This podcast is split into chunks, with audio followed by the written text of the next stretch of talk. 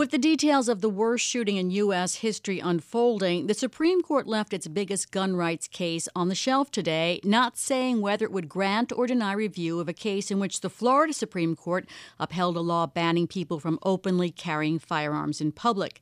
In D.C., another setback for officials in their efforts to enforce the city's strict limits on carrying concealed guns.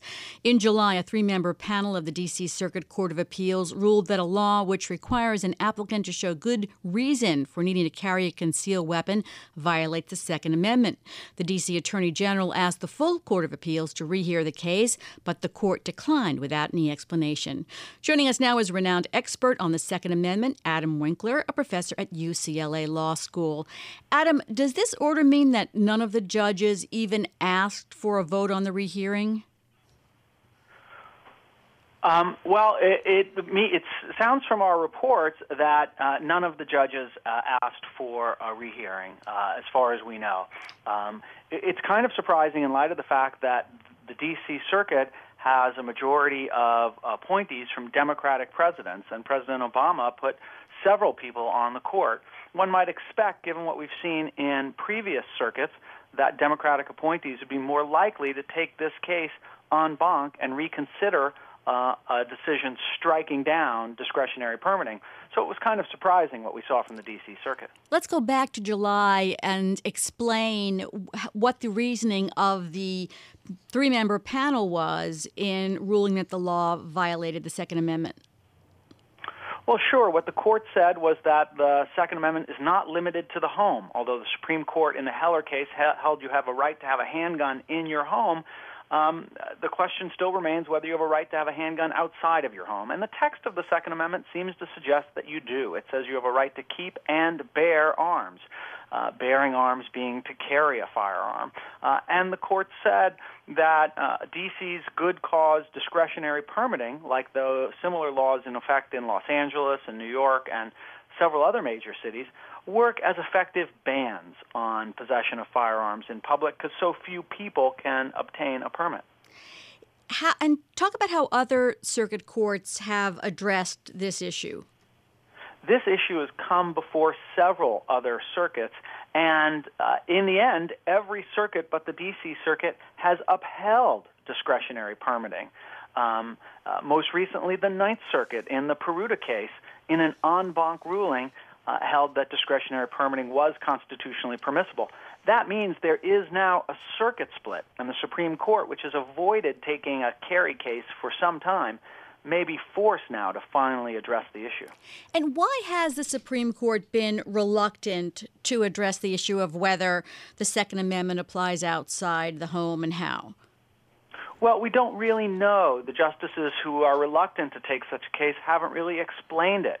We do know that uh, we've had denials, uh, sorry, dissents from the denial of cert in carry cases from the likes of Justices Gorsuch, Alito, and Thomas, and before Gorsuch, Justice Scalia, suggesting that um, some of the other conservatives on the court, such as Chief Justice John Roberts or Justice Anthony Kennedy, have not been willing to take one of these cases. It only takes four votes to accept cert. Uh, and there haven't been four votes there yet for a carry case. The the uh, gun rights groups have, have tangled in court for years over the district's gun laws. Um, explain some of the, the fights and, and how it led to the, or the court fights and how it led to the uh, landmark decision.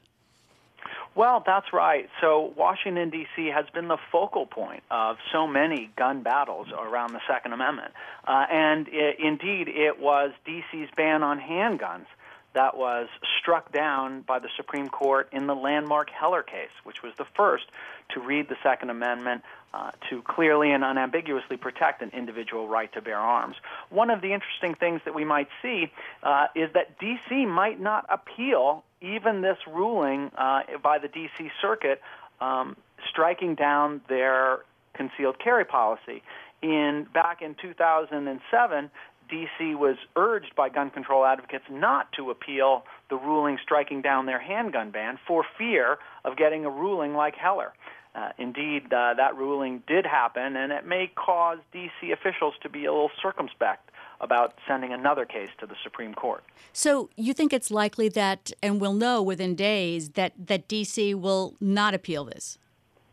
I wouldn't say it's likely. I think the smart money is that D.C. will appeal this, but I'm sure there uh, are uh, those in the gun control community who are hoping that D.C. does not appeal the case for fear of getting a nationwide ruling that strikes down discretionary permitting in places like Los Angeles and San Francisco and New York City.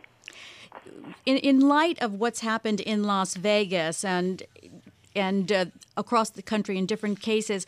What what is the the current state of the battle between the NRA NRA and gun and advocates against guns? Well, sure. I think that uh, to figure out who's winning that battle requires us to know which playing field we're looking at. If we look at the federal level, there is no question the NRA is winning. They prevented universal background checks from being adopted after Newtown, and now the NRA can count uh, allies as in a majority of both houses of Congress and in the White House. So we're not likely to see any new restrictive gun laws passed at the federal level. If we turn our attention to the state level, however, the story is much more nuanced and complex. We've seen very significant gun laws, restrictive gun laws, adopted in states that cover about half of the nation's population since Newtown. Uh, and we may see a renewed push for more gun control laws, uh, successful push for gun control laws at the state level. Can you tell me about the Florida case that the Supreme Court has put on the back burner right now? We don't know whether or not they're going to take it or not. Uh, yeah, there is a, a Florida case that's on the back burner, and it'd be interesting to see whether the Supreme Court has any interest in taking any Second Amendment case in the wake of this week's shootings. You know, we like to think that the court is immune from the headlines and that the interpretation of the Constitution is done only by light of text and history and structure. But the truth is, what's happening in the public sphere does affect the justices, and I think that these kinds of shootings do affect their desire to rule on things like the Second Amendment. And, and in that Florida Supreme Court uh, upheld a, ban- a a law banning people from openly carrying firearms in public. Is that right? And the Supreme Court didn't take it.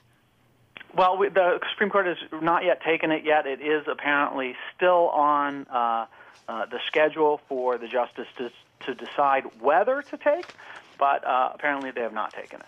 Well, we're going to have to wait and see, but not too long because I believe it's, it's seven business days from Thursday's uh, turn down by the D.C. Circuit Court of Appeals that uh, will know whether or not they are going to appeal to the Supreme Court. Thanks as always for being on Bloomberg Law. It's a pleasure to have you. That's the expert on the Second Amendment, Adam Winkler. He is a professor at UCLA Law School.